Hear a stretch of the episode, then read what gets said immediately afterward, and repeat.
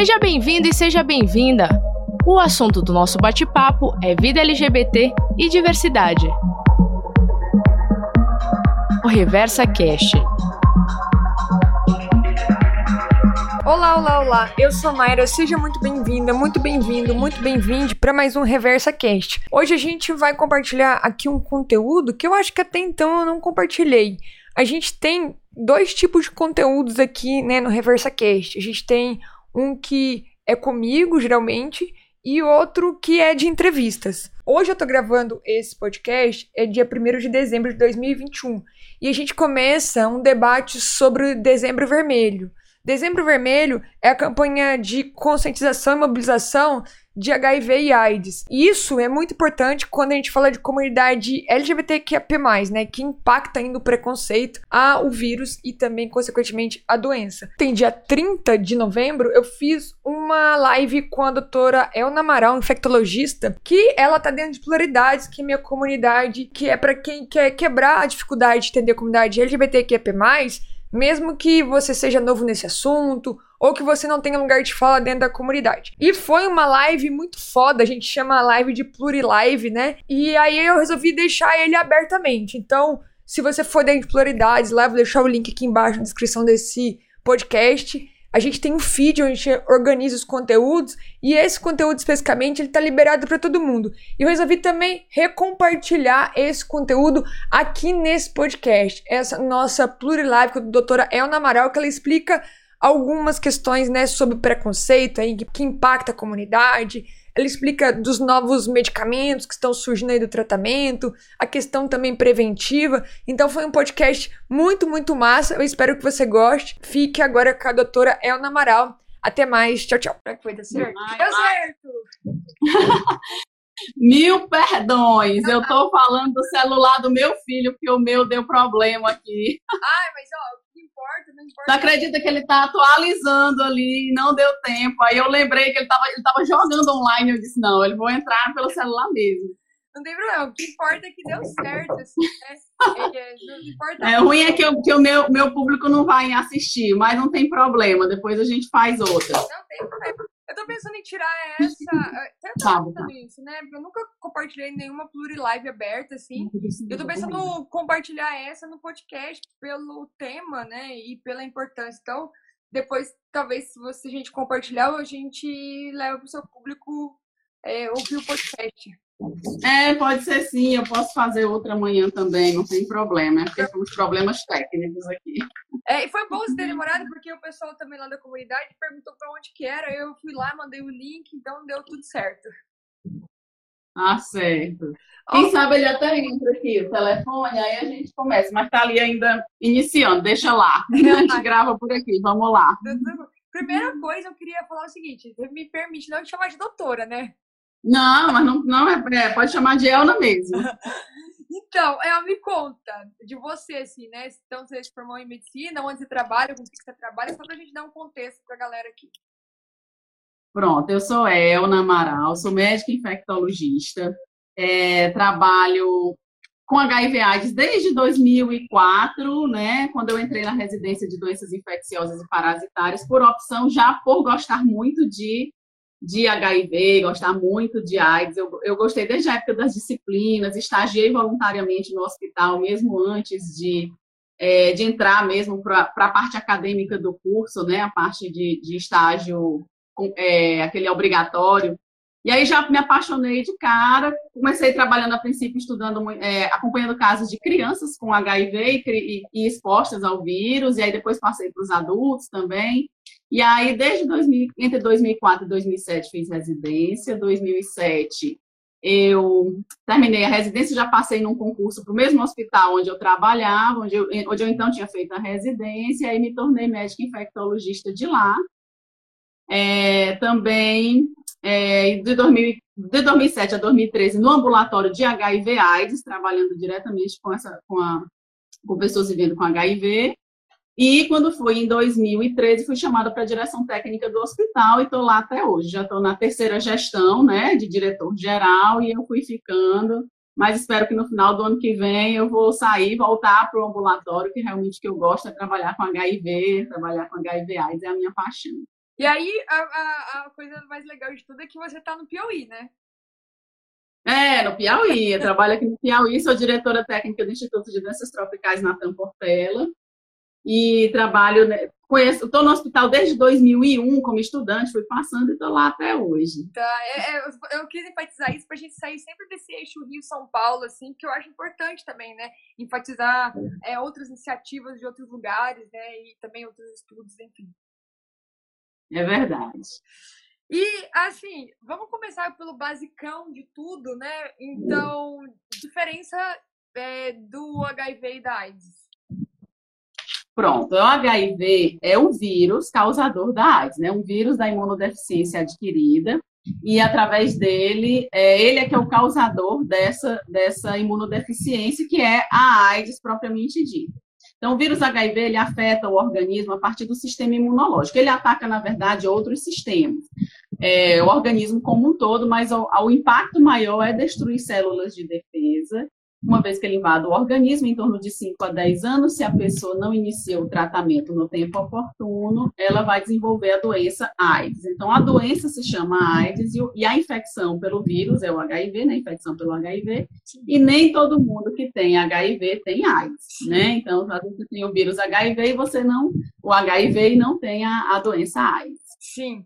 E aí, é, a gente tem a questão também, né, do HIV muito importante dentro da comunidade. É, você estuda muito tempo, então você sabe que a comunidade LGBTQIA+, sempre sofreu, né, como um preconceito, né, carregando, né, o HIV. E, e sim, tem um contexto histórico, né, nos anos 80 e tudo mais, mas aí tem a seguinte falácia, né? Que, tipo, acabou ficando que era uma doença, né? O AIDS era uma doença de gay. E bem assim, né?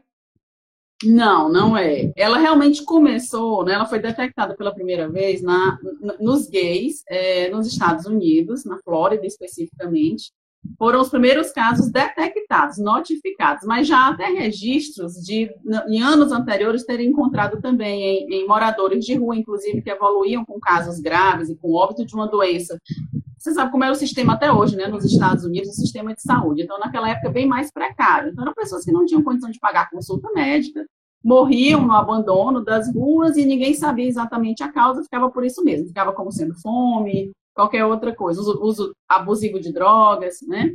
Quando começou a chegar na população né, no, no, na, na, população gay é, de classe média, média alta, foi que começaram a perceber, porque eram pessoas que pagavam por consultas, tinham condição de internar em hospitais e perceberam, então, que era o grupo que realmente estava sendo afetado. Mas, rapidamente, nós começamos a ver o caso, casos também em pessoas é, é, heterossexuais, tanto masculino, pelo uso de droga injetável, pela própria relação sexual, mulheres, né, que, que se infectavam também, mulheres hétero, que consequentemente passavam para as crianças, essa foi uma outra grande preocupação, que a transmissão vertical, né, que aconteceu muito, acontece ainda, infelizmente. Aqui no Brasil nós temos três cidades do Brasil apenas que conseguiram passar o ano sem transmissão vertical, né? Já é um orgulho para o país, mas ainda temos muito a avançar também nesse ponto. Sim. E então só pega HIV quem pega todo mundo. É. O, o HIV, ele é a, a grande forma de pegar, a principal é pelo contato sexual. E hoje a gente não fala mais de grupo de risco, né? A gente fala de comportamento de risco, exatamente para acabar com esse estigma e com essa relação direta com, principalmente com a população é, LGBTQ. Por quê? Porque a gente sabe que, principalmente homens que fazem sexo com homens, né, para ser mais abrangente, tinham uma maior quantidade de casos. Hoje eles chegam em quase 50% na população brasileira, comparada com a população, é 30 e poucos por cento, e a população hétero também, outros 30 e, e pouquinho, né? Fora esses dois grupos, a gente vai ter aquelas, aquelas transmissões por contato com sangue, principalmente o uso de drogas injetáveis sem, sem a devida precaução.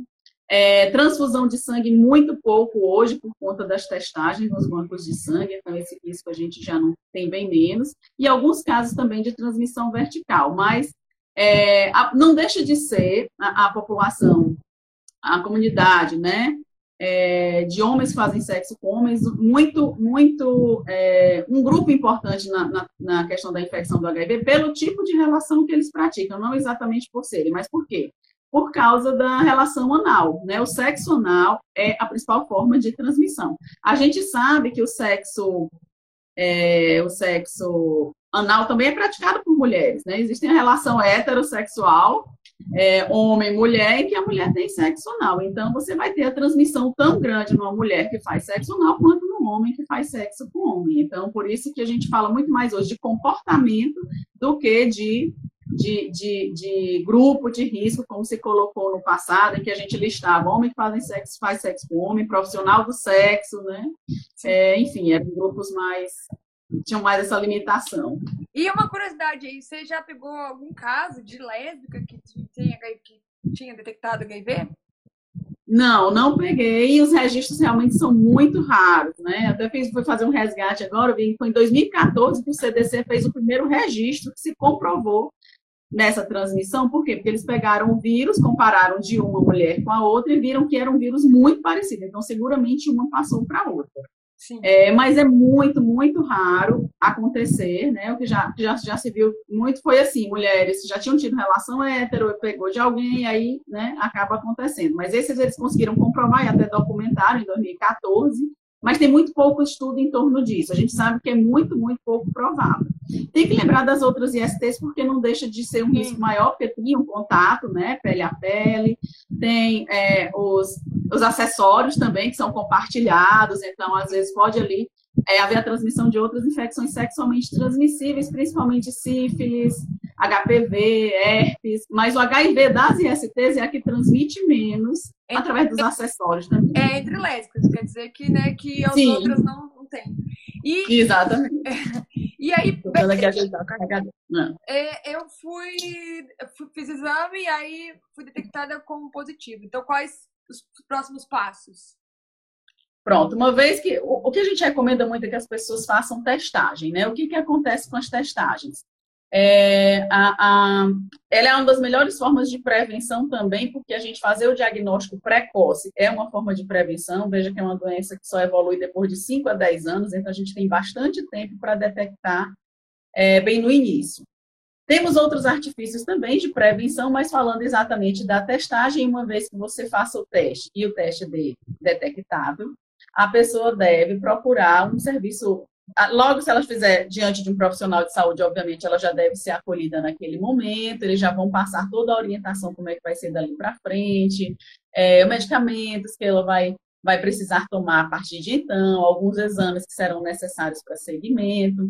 E aí, sempre que a gente dá esse diagnóstico, tem um terror muito grande relacionado a, a, a, como é que vai ser daqui para frente, né? Pra você ter uma ideia, eu atendi uma pessoa que é um profissional da área da saúde, no hospital particular daqui, e ele recebeu o diagnóstico recente e ele entrou em parafuso, ficou muito perturbado, assim, por quê? Porque é um profissional de saúde que entende bastante, ele diz, olha, eu entendo muito, mas quando acontece com a gente, ele vai, aí você fica naquela procurar culpado, como foi que aconteceu, com quem foi, né? E ele disse que só vem na mente dele, né? Já é um relato dele mesmo, só vinha na mente dele as pessoas que ele viu morrer no hospital, né? Então, assim, mas aí, aí você tem que começar a trabalhar, dizer, e as pessoas que você viu sair bem, que tiveram alta, tem tantos que você conhece que nem precisaram internar. Então, a gente. É incrível como a AIDS, né? O HIV especificamente, ainda tem isso, que a pessoa parece que volta lá para 1980, volta a ver a imagem do Casus, acho que todo mundo vai ficar assim, daquele eu... jeito. Sim fui detectada e aí é meu atestado de morte, né? Então ainda tem essa carga. Exatamente. É, infelizmente, ainda é essa visão que as pessoas têm. E, e a gente tem, trabalha muito tentando desconstruir isso, né? É, até que os ativistas, né, que são é, pessoas vivendo com HIV, que trabalham muito, inclusive nas redes sociais, eles falam disso todo o tempo e às vezes até criticam que a gente só fala no dia 1 de dezembro. Mas eu acho importante existir o dezembro vermelho, porque é uma abre portas e foca pelo menos no assunto. Sim. Porque senão realmente o assunto acaba ficando perdido no meio de tantos outros. Eu sou uma pessoa que falo bastante disso, trabalho com isso, conheço vários que falam também mas a gente vê que a, gente, a imprensa, ela tem entrevista para dar amanhã, então as pessoas começam a, a querer entender. Então, pelo menos é um momento, né? O ideal é a gente falar mais, mas pelo menos é um momento para uma abordagem desses casos. Sim. E aí, beleza. Uh, agora eu queria entrar no. Uh, porque, tipo assim, desde a época que você começou a trabalhar, né? com essa, com, esse, com essa área até hoje. Teve vários avanços na questão de medicamento, né? E também tem questões também dessas pessoas né, vivendo com HIV que poderiam usar a PrEP e a PEP. E, e eu queria que você explicasse um pouquinho sobre isso, assim, pessoas. É, nós tivemos vários estágios. Logo que o vírus foi descoberto, primeiro se descobriu, viu a doença, ninguém sabia o causador. Para descobrir o vírus foram dois anos, né? Comparando agora com o Covid, foi tudo muito rápido. Do HIV foi dois anos para encontrar o vírus. Depois, mais um tempão, pelo menos quatro, cinco anos, para encontrar uma medicação que, que, que, conseguisse manter a pessoa viva por mais algum tempo, mas não foi uma medicação de todo boa, porque eram muitos comprimidos, as reações adversas eram muitas é, o cabelo caía, a pele escurecia, a pessoa sentia muito, se sentia muito mal, né? É, depois surgiram outras medicações que a gente foi atrelando, porque percebeu que com seis meses, você tem ideia, o primeiro medicamento, que foi o azidovudino, o AZT, em seis meses, a pessoa já, ele não servia mais, né? O vírus já ganhava resistência, tem uma grande capacidade de mutação, e essa é a grande dificuldade, tanto em encontrar um tratamento, quanto em encontrar uma vacina. É, aí depois foram chegando novos medicamentos que foram associados e descobriram que com três medicamentos combinados conseguia-se fazer um tratamento adequado. E assim foi que foi feito o tratamento, é, foi instituído, e aí ele vem seguindo até hoje. A princípio, eram, eu cheguei a pegar essa fase, né, que eu não, não peguei o começo de tudo, meus professores contam bastante a história, mas eu peguei a fase de prescrever 15 comprimidos para um paciente, Nossa. né, e ele está lá internado, e você, e comprimidos que eram horríveis de engolir, dava náusea, comprimidos grandes, e eu lembro, eu ainda como estudante, eu residi, meio como residente, dizendo, olha, você precisa tomar, é de um por um, e a gente ficava ali. Hoje o tratamento avançou bastante. Hoje a gente já tivemos esquema de comprimido dose única, mas teve alguns problemas de resistência. O esquema atual, mais é, o que é recomendado na maioria dos casos para início, é um medicamento que são dois comprimidos uma vez ao dia com adesão maravilhosa, né, assim, ao tratamento, porque a reação adversa é mínima, os pacientes não se queixam praticamente. E agora, essa semana, a gente teve mais um avanço, que foi a redução de três medicamentos para dois.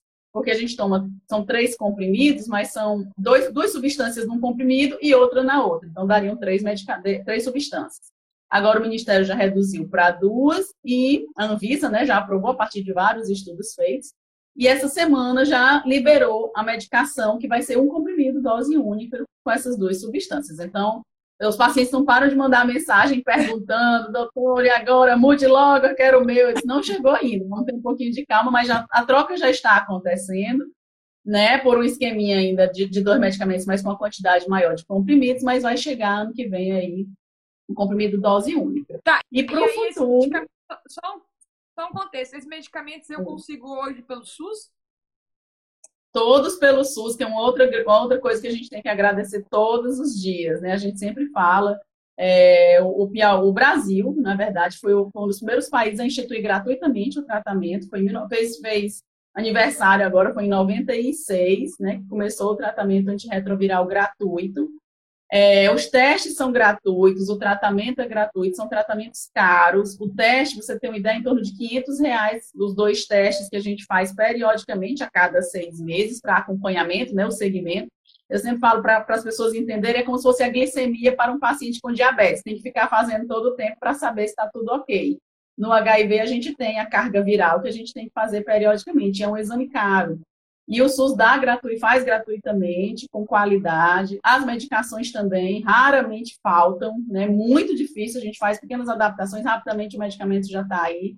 Então, isso foi o que ajudou, com certeza, a salvar milhões de vidas aqui no Brasil. Não sei como seria se a gente não tivesse é, uma forma de tratar, porque pouquíssimas pessoas num país como o nosso, né, subdesenvolvido, teriam acesso à medicação.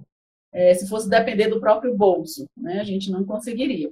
E aí, só para fechar a questão do tratamento, na Inglaterra já agora uma injeção que é a cada dois meses você toma injeção e pronto, não precisa ficar tomando medicamento todo dia. E liberou, e a gente já tem uma expectativa de chegar no Brasil nos próximos, no próximo período, assim como também está em estudo um, um adesivozinho que você coloca, né, um implantezinho, né, subcutâneo que você coloca e ele fica liberando a medicação aí por seis meses a um ano. Essa ainda está em estudo, mas tem sido muito falado também. São novas formas de de manter a doença sob controle, a infecção sob controle, sem precisar tomar medicamento todo dia, né? Tá, e aí a PrEP e a PEP Pronto, agora vamos passar para prevenção.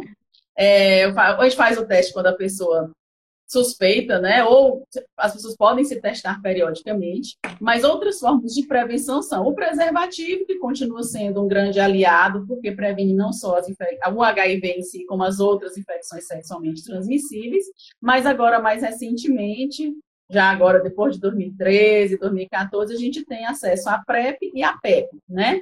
A medicação pós-exposição, a gente chama de PEP, ela chegou primeiro.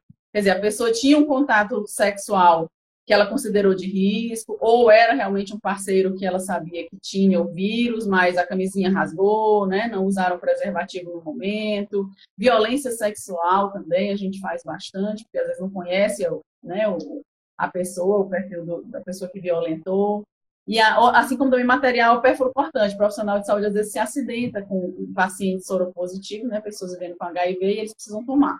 Então, quando acontece, a pessoa tem 72 horas, preferencialmente duas horas após o acontecido, a exposição, para tomar a medicação. E é uma medicação igual à do tratamento. Então, a pessoa toma durante 28 dias aquele esquema e faz uns exames. Faz um exame na chegada para saber se tem o vírus, deu negativo, ela começa o medicamento depois de 28 dias faz de novo, e depois de três meses dosa mais uma vez, faz mais uma vez o teste para saber se não pegou o vírus.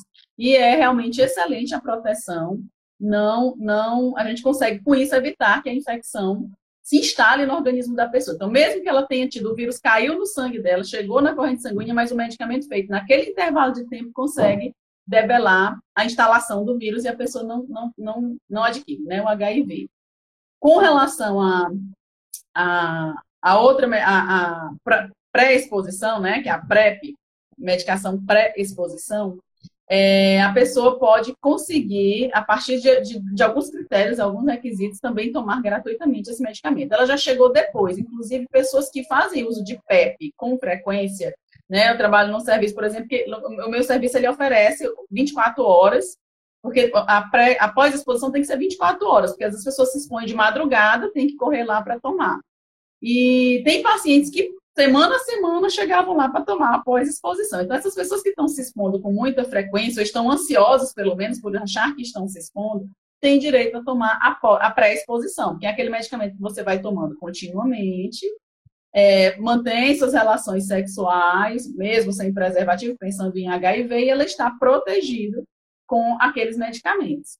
É, tem também a PrEP sob demanda. Se é uma pessoa que não mantém muita relação sexual, ela pode, ela se programa, né? Então sabe que vai ter relação sexual naquele dia seguinte. Ela toma dois comprimidos num dia, aí fica tomando um comprimido, vai tendo a relação, tal, até quando ela não vai mais ter relação, ela pode suspender. Então, se a pessoa é uma pessoa que já tem uma frequência menor de relações sexuais, pode fazer até dessa forma. Mas, se não, também pode tomar continuamente. São medicamentos também oferecidos gratuitamente, é, tem que fazer um segmento, fazer exames periódicos. É, inclusive, é, foi muito falado é, na época que lançaram que ah, agora as pessoas vão abandonar a camisinha, agora vai haver sífilis para todo lado, HPV para todo lado, porque só vão querer usar PrEP.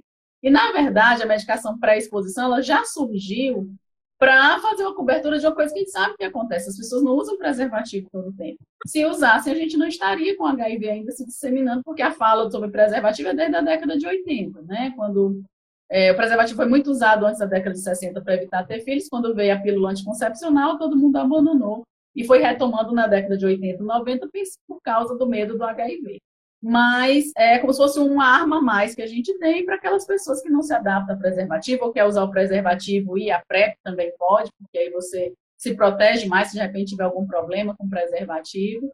E a gente, o que a gente tem percebido é que as pessoas estão se testando mais. As pessoas que usam PrEP precisam fazer testes para HIV, para sífilis. Então, se ela pegou sífilis, ou qualquer outra IST, quando a gente faz o teste, a gente dá o diagnóstico precoce também. Ela tem que se testar a cada três meses para receber a medicação.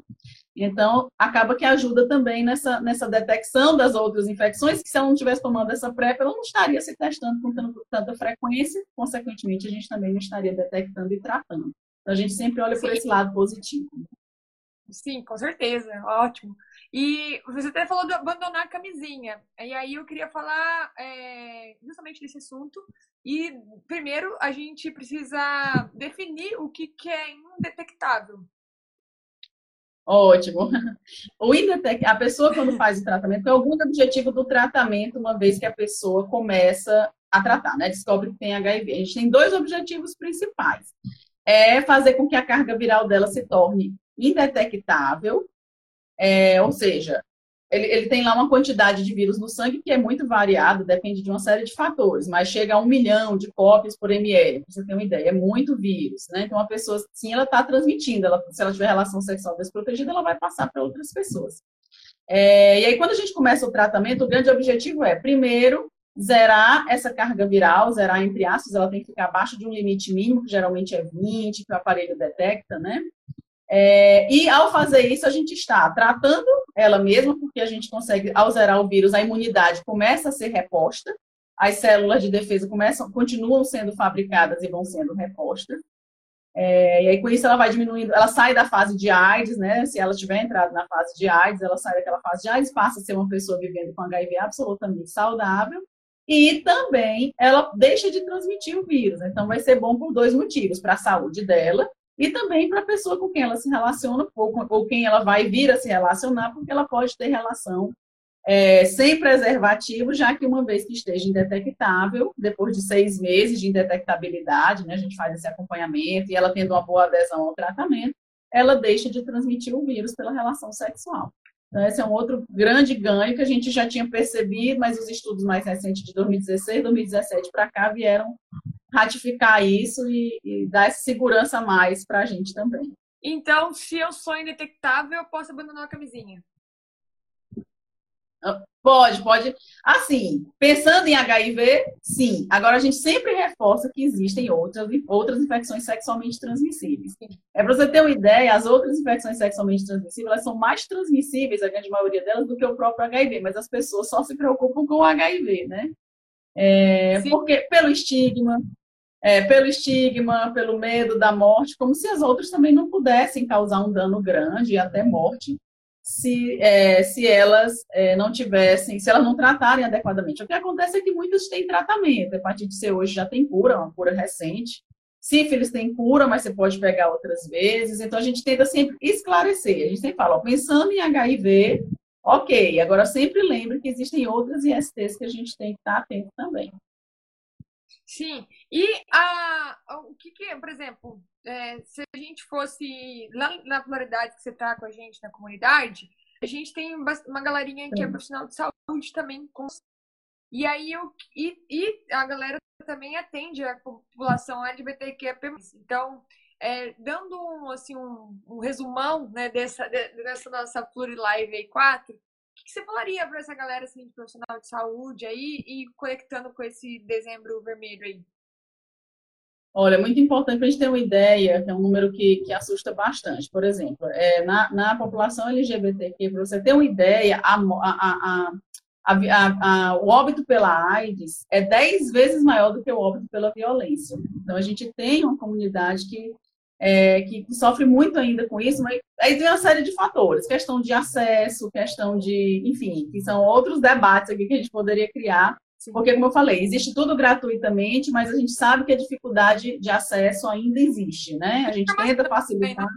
E de compartilhar. É verdade.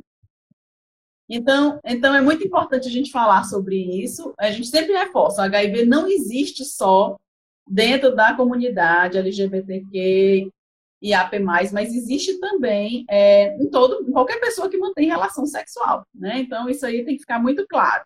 Agora, a gente precisa criar esse hábito da testagem, da orientação, de estimular que as pessoas se protejam, faça PrEP, faça PEP, caso de, de não tomar PrEP e se expor, né? É, o uso do preservativo sempre vai ser falado, mas a gente tem que dar, como se tivesse que dar todos o a gente tem que oferecer todo o leque de opções para que a pessoa se enquadre e se proteja, né? A gente não pode impor, porque isso é muito, muito complicado impor. Não, você tem que usar preservativo, se não usar, vai pegar. Mas a gente também é, tem que oferecer todas as armas que ela tem e esclarecer. E aí cabe a ela, é, a partir desses esclarecimentos, buscar a, a, proteção. Isso é muito importante. Essa fala nos profissionais de saúde é muito importante. E a questão do acolhimento, que é outro fator muito que eu acho é, importantíssimo, né? É, você ter uma ideia, o que aconteceu também essa semana, essa foi hoje de manhã, atendi uma pessoa, ele é um paciente meu queridíssimo há 10 anos, eu, eu acompanho ele há 10 anos. É, ele é homem que faz sexo com homem, e ele está com problema de não encontrar, ele estava procurando um proctologista que, que entendesse ele, entendeu? Como uma pessoa, porque o que acontece? Ele teve um problema anal, umas fissuras, o médico fez um tratamento, não fez cirurgia, mas ele ficou incomodado com a forma como, como ficou, né? Ele queria fazer uma cirurgia corretiva. Ele era esse, mas mais ou menos. É, ele queria fazer como se cirurgia corretiva, né? Uma cirurgia plástica, e o médico, não, não vou fazer porque não precisa. Se você está evacuando direitinho, não precisa. Ele disse, não, mas eu não quero só por isso. Ele fica tentando se explicar, e ele, é, ele fala bastante, né, sobre que ele é homem, faz sexo com homem, que ele tem esse direito, mas ele não conseguiu aqui um profissional que acompanhasse ele, para você ter uma ideia. Ele trabalha no Maranhão, né? Ele é maranhense, na verdade, que é o estado vizinho aqui. E eles que nem lá, nem aqui, mas ele encontrou um profissional em São Paulo, nas redes sociais, que fala bastante sobre isso, e ele vai procurar por esse profissional para ajudar. Então, é outra coisa que, que foi isso que me fez entrar no grupo também, é essa questão de tentar entender, né, já que eu sou uma mulher cis hétero, mas eu queria, como mais, mais meus pacientes, eu tenho é, também da comunidade, eu queria entender, né, a partir da visão de vocês, como é que essas, as dificuldades, de diversas dificuldades, como aquele mesmo me relata. E para poder encaixar isso nessa, nessa minha vivência de, de doenças, de infecções sexualmente transmissíveis de um modo geral, e poder ajudar mais a comunidade. Né? Então, esse foi o meu objetivo também de entrar e estou gostando bastante do grupo. E, e aí, Ai, que legal, fico feliz com isso. Já me ajudou em muito, a... muitos momentos. E é só tô no começo ainda, a gente vai fazer muita coisa legal. É. E, e aí, até você falando isso, me, me deu um estalo agora, né? É, você, você atendeu, já atende pessoas trans? Sim, já atendi. O, o meu, é, no, eu, eu, faço consultório, né, particular, e tenho o serviço que é do SUS que eu dirijo, para o qual eu quero voltar em breve a atender também pelo SUS. É, que eu já que eu trabalhei durante muito tempo no SUS e a gente tem bastante população trans, bastante. É, é, é um grupo bem expressivo também, é, tratando, né, acompanhando as ISTs. Eles já sabem, eles têm essa preocupação e fazem testagens periódicas, né? Então, eles, eles, eles buscam bastante pela, pelo diagnóstico, buscam pelo tratamento, a gente tem muito. Ah, que legal. Ai, Ana, obrigada pela, pela essa Live, foi muito legal. Eu, a gente vai compartilhar isso ainda nos outros canais. Vou deixar ela é, livre, né? Não pra gente lá na comunidade, porque eu acho que é um assunto muito importante e eu quis trazer mais um basicão aqui sobre, né, algumas coisas eu já sei, até porque para trabalhar com isso, minha família tem farmácia, é verdade. Assim, eu quis realmente enfatizar o básico, porque eu acho que também é, a gente tem pouco acesso, né, esclarecido sobre, como você falou, sobre né, HIV, AIDS, esses estigmas que ainda infelizmente imperam na sociedade como um todo, não só é verdade, a gente ainda precisa falar bastante sobre então... isso para desconstruir. Travou um pouquinho. Com certeza. Travou. Mas a gente vai conversando e a gente vai fazer outros conteúdos. Vamos, vamos falar outras vezes, sim. Aí eu volto no meu celular. Tá bom. Um, um beijo para você e para os seus filhos. Até mais. Tchau, tchau. Tá. Tchau, um abraço, pessoal. Obrigada. Tchau, tchau. Tchau.